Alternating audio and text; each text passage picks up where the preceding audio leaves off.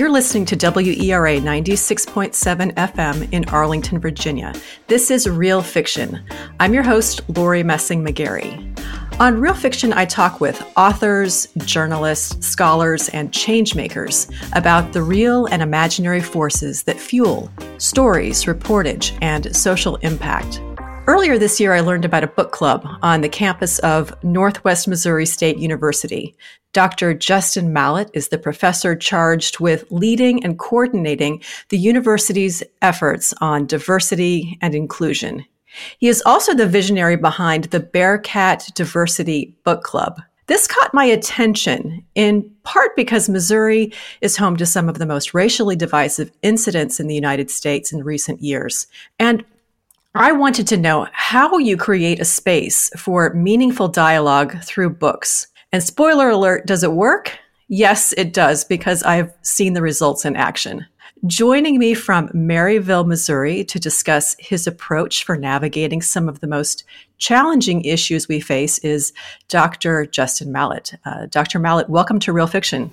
Oh, thank you so much for having me. I really appreciate it. I first learned about your work with diversity and inclusion when a friend told me about the book club you created on the campus of Northwest Missouri State University. This is in Maryville, Missouri. And just point of geography, it's kind of close to the Iowa and Nebraska borders. So right in the center of the country. And I became so interested when I learned about your background and considered the geography of these work efforts. And I wondered if you could just share something about your life journey. What does diversity inclusion mean to you, and how did you end up in this field of education?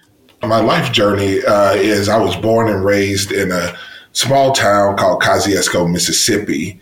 And, and growing up, uh, I grew up in a in a in a segregated community. So almost everything in my community was uh, segregated. Though white people had their side of town, the white people and black people had their side of town. White people had their own park, the black people had their own parks, and everything was pretty much uh, segregated except for when we went to school, pretty much. And that was we. I went to school at an integrated school, but really outside of sports, everything else was segregated. So uh, I share with all of everybody that I talked to, like my high school prom was a segregated prom. So the whites had mm. their own hmm. prom and the blacks had their own prom, and so uh, from that. I moved from Kosciusko, Mississippi to Stevens Point, Wisconsin to go to college.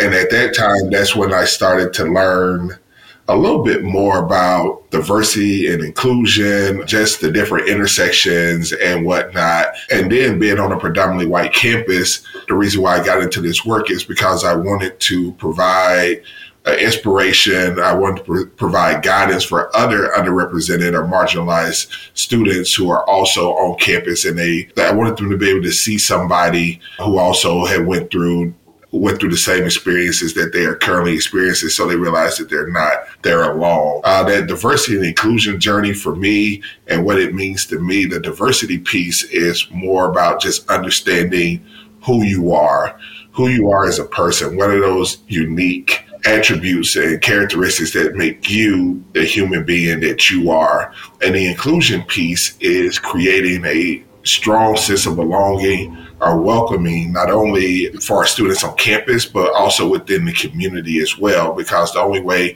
that I feel the only way you can really uh, move the needle in this work is you have to be able to see yourself in it. And if you can see yourself in it, I think more people are willing to join in and help make the change that's needed. I think that's remarkable that you were raised in Mississippi and then landed in Wisconsin for education. And now you find yourself in Missouri to introduce this work to students. And, you know, it feels particularly challenging at this time. And you and I talked about this a bit before today's conversation that you're working with students who are away from home for the first time and they're finding their voice and their identity. So you bring a wealth of of knowledge to how that works. What is racial identity? How does it develop? And is it a little different for students of color than it is for uh, white students? you know, that racial identity, it starts to come as you start to, you learn about different things and you start to get, uh, get exposed to, to different things that your, your life experience helps shape and view the way that you view and see the world. And so for a lot of our students, both whether you are a majority student or underrepresented minority, the things that you experience and the things that you're exposed to, you may only have been exposed to one particular racial group or one particular intersectional mm. identity growing up. And so when you end up coming to college, you end up seeing a, I call it a smorgasbord of different identities. Uh, on a college campus, you have people of different religions. You have different, uh, you have international students. You have different, you have different races and ethnicities, and you have all these different concepts. And all of a sudden, uh, everything that you may have learned growing up or what you heard from your parents or what you are in school or in church, those things start to clash. And mm. so as you start to develop your identity, you start to, on a college campus, it leads itself to more and more discussion. And so, uh, how does racial identity uh, develop in uh, in uh, especially in underrepresented students, uh, there, there's a theory out there that kind of goes through the steps. And in the beginning of it, it's uh, for, and I'm going to use black students as an example. Uh, when they come on a predominantly white campus, they typically say, Hey, you know what? I feel comfortable on, on this campus because I go to school with white students. I interact with white students. Some of my friends are white students. And then uh, when they're on campus, they may experience an incident. And when they experience that incident, it causes it causes some friction. It causes some uh, distortion. At that point in time, the, uh, the student starts to go through things, and and when they're in that third stage of their identity development, there is nothing that a majority person can say to them because the the thing that goes through their mind is is how can you relate? How can you understand? And so we have to be willing to let students go through that, our underrepresented students go through that. And then eventually they get back to the point where they realize that in order for me to make change, I also have to bring our majority population along with them so they can see mm-hmm. themselves within the journey. And then at the same time, your majority group is also going through the same identity development as well, because they may not, especially here in Missouri and, and working with a lot of students from a lot of rural towns, they haven't had any exposure to uh, diversity and inclusion before our underrepresented populations. So they have to be willing to also, they go through this process of uh, a little bit of guilt, a little bit of fragility. But then mm-hmm. it comes to a point where they start to realize, well, here's how I can use my access, my privilege, and my power to make some change and to influence change. And so, so at the same time that our majority students are, go- our minority students are going through it, our majority students are going through the same thing. And then once you see that unity and that cross cultural learning take place, that's when the voice becomes powerful enough to be able to influence change. I am familiar with the rural communities uh, that surround Maryville. So what you end up with in on campus and in your classroom is a mix of students from Kansas City um, and students from very small schools who, as you note, are experiencing the world in a new way for the first time. How do you introduce these topics? How do you sequence the the books and the conversation to create a safe space for meaningful dialogue? I think when we first started, when the idea of the book club first started, it was after the, the murder of George Floyd. And what I noticed was is that everybody wanted to start with the immediate book of How to Be Anti-Racist by, by Dr. Kendi and White Fragility by Robin D, Dr. Robin DiAngelo. Yes. And what I noticed was a lot of people were reading the books, but they were starting at a level where uh, there wasn't, as they were reading it, I felt like there wasn't a clear understanding of what actually needed to be said and have some honest conversation and honest dialogue. So let's just start at level one. And to me, mm. level one was so you want to talk about race because So Want to Talk About Race allowed all of our participants to start at a baseline level, being able to say and define what is racism. Uh, here are some of the scenarios that I see from Can I Touch Your Hair uh, to color blindness to different things like that. And so once we're able to establish a common definition of racism, that allowed us to be able to go into an even more focused conversation. And we started, we read the book, Why Are All the Black Kids Sitting Together in the Cafeteria? Yes. And can you can you remind listeners the, the authors of those two books you just mentioned? Uh, sure. The book, uh, So You Want to Talk About Race, Ijeoma Oluo, and it's uh, O L U O.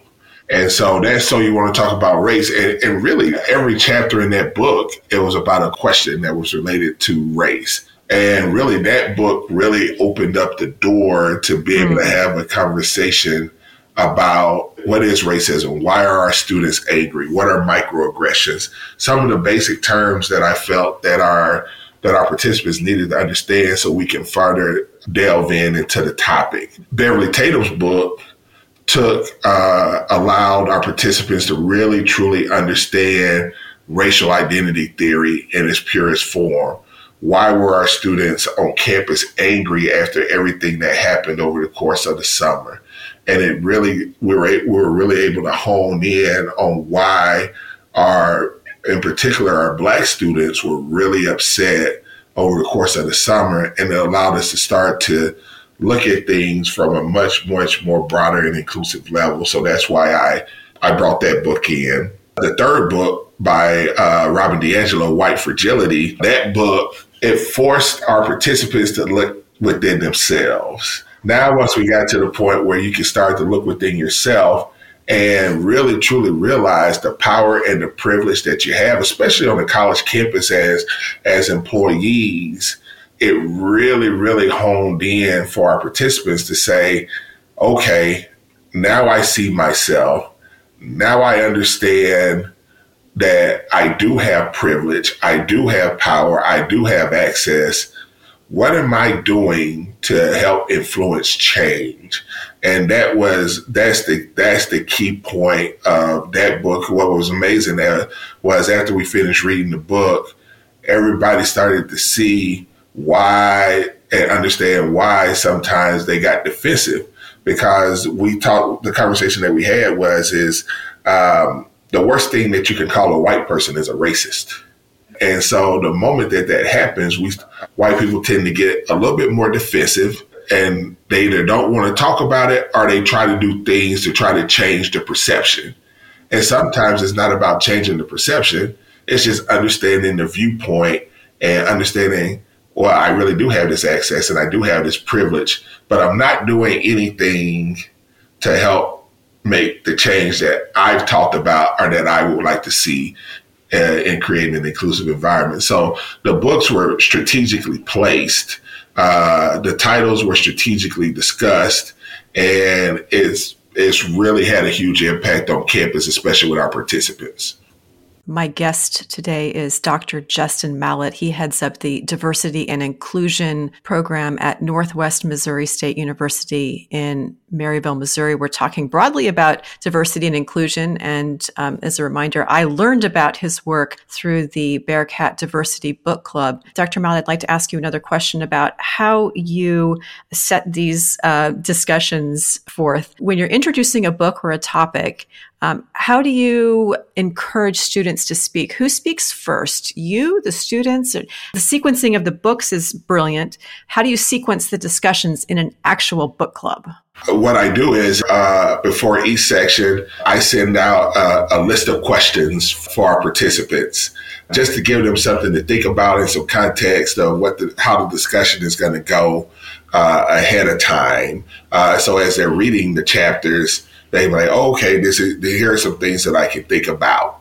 Once we get into the session, the first thing that I ask is, is there anything that surprised you? What are your thoughts about the chapters that you read? Because my experience and me doing diversity and inclusion work all the time, my interpretations and my views could be completely different. And so my my process and my goal is to take you on a learning journey at the pace that you feel comfortable with. So we'll have some participants in our book club that won't say anything because I understand that they may be at a different point where they're not willing to, they, don't want to share quite yet, but we'll get them to that point.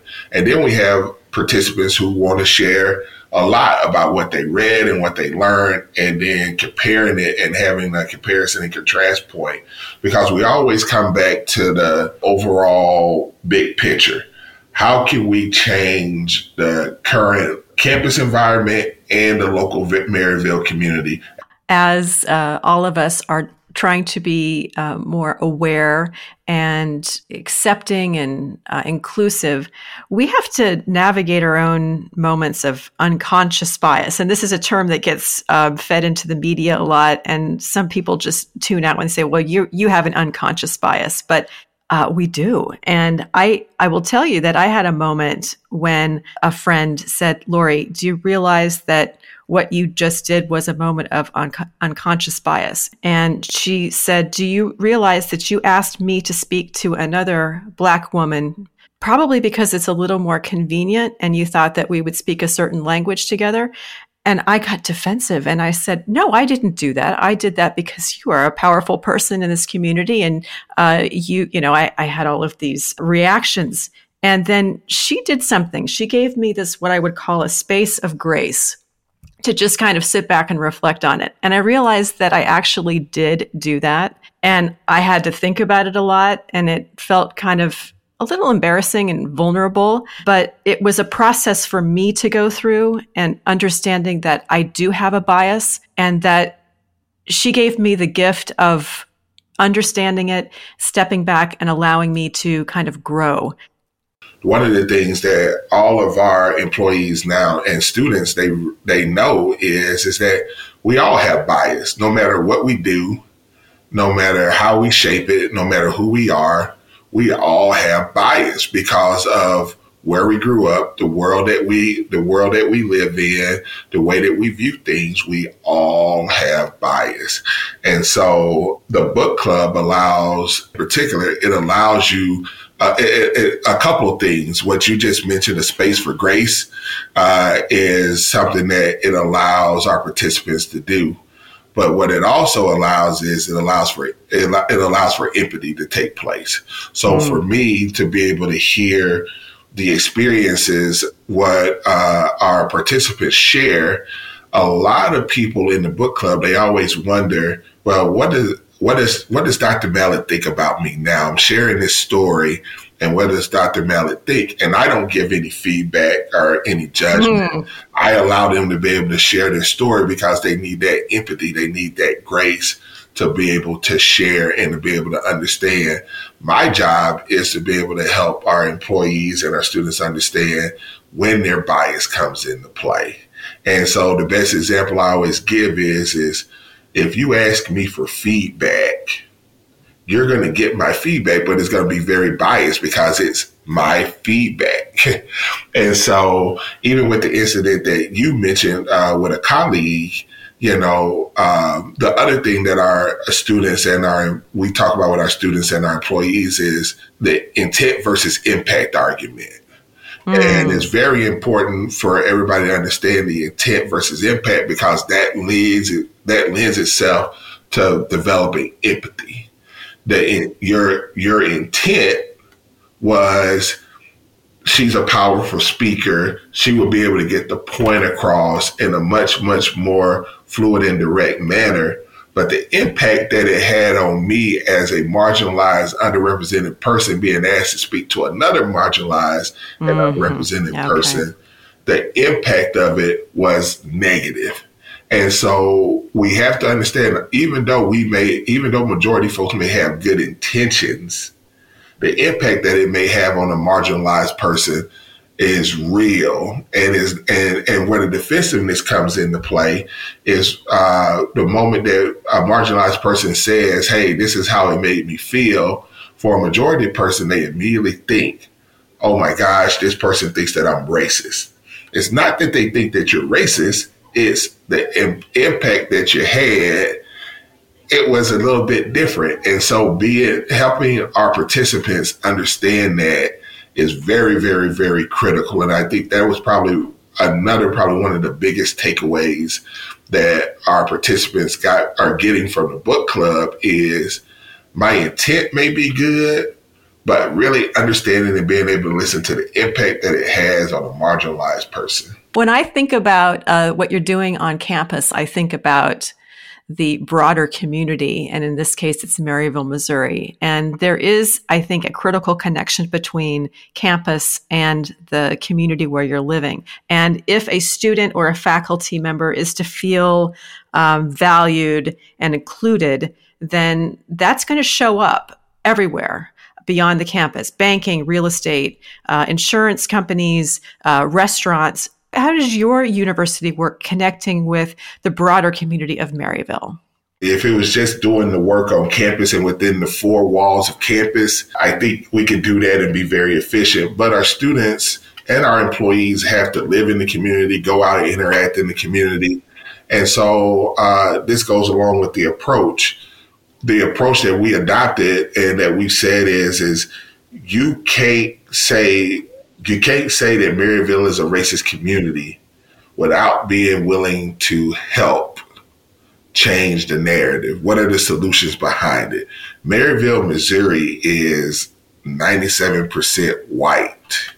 So the exposure to diversity and inclusion and underrepresented minorities is minimal. So because it's minimal, how are we going to help aid in the change? And so uh, we made this uh, a huge emphasis last year, and so I went in and I met. I sat down with our city council, and we had a whole conversation about diversity and inclusion. And the question was posed to me, well, what do you suggest, Dr. Mallett? Well, the first thing is for city council to go through diversity and awareness tra- diversity awareness training. Well, they they got behind it and they're going through diversity awareness training. The next thing was the school district, getting the school district to go through diversity awareness training. Well, they dedicate two professional development days each year for diversity and inclusion. Um, and that's that's the first time that this has taken place in Maryville. It, correct. You're you're absolutely correct. Okay. And so and now what we also did was is we said, okay, you know, we're seeing some incidents that may happen in businesses and stuff. And so we changed, we created a campus uh, community connections affinity group. Hmm. And we have some key stakeholders from the community in that group. So we have the manager of the grocery store in town. We have the business chamber director. We have somebody from the banking industry. We have someone from the housing industry. We have key community members on the, on that team that allows us to be able to share the thoughts and share the experiences that students are having within the community and then working together to make change happen. I see your work as a national and global model for conversation because you're giving everyone space to grow. You've thought about how to sequence the books and the cognitive development on some of the most difficult issues. Can you share what book you're reading this semester in the Bearcat Diversity Book Club? Starting Monday, we have uh, we will be reading the book "How to Be an Anti-Racist" by Dr. Ibram Kendi. I think this is going to be a a strong culmination to the first three books because now we've been able to look in we've been able to look within ourselves we've been able to acknowledge our biases we've been able to understand where students are coming from now it's time to have a conversation about the policies that are currently in place that benefits our majority, but doesn't really, but creates barriers for our marginalized and underrepresented population. Now, this book is what I'm hoping is going to lead to action. I'm speaking today with Dr. Justin Mallett. He is the Assistant Vice President for Diversity and Inclusion at Northwest Missouri State University. Dr. Mallett, I hope this isn't the last time we will talk. I'm very interested to see what happens with uh, the conversations this semester. Uh, I want to thank you for being on the program today, and I'm going to try to get you back again. Oh, thank you. Anytime. Uh, I love to work, so anytime I can share some of the great things that we're doing and the impact that it's having not only on campus but in the community, I'm more than willing to share.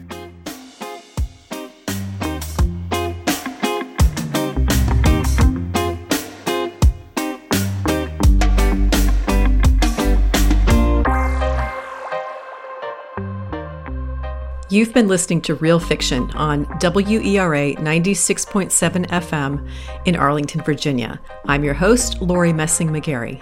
Thanks for listening.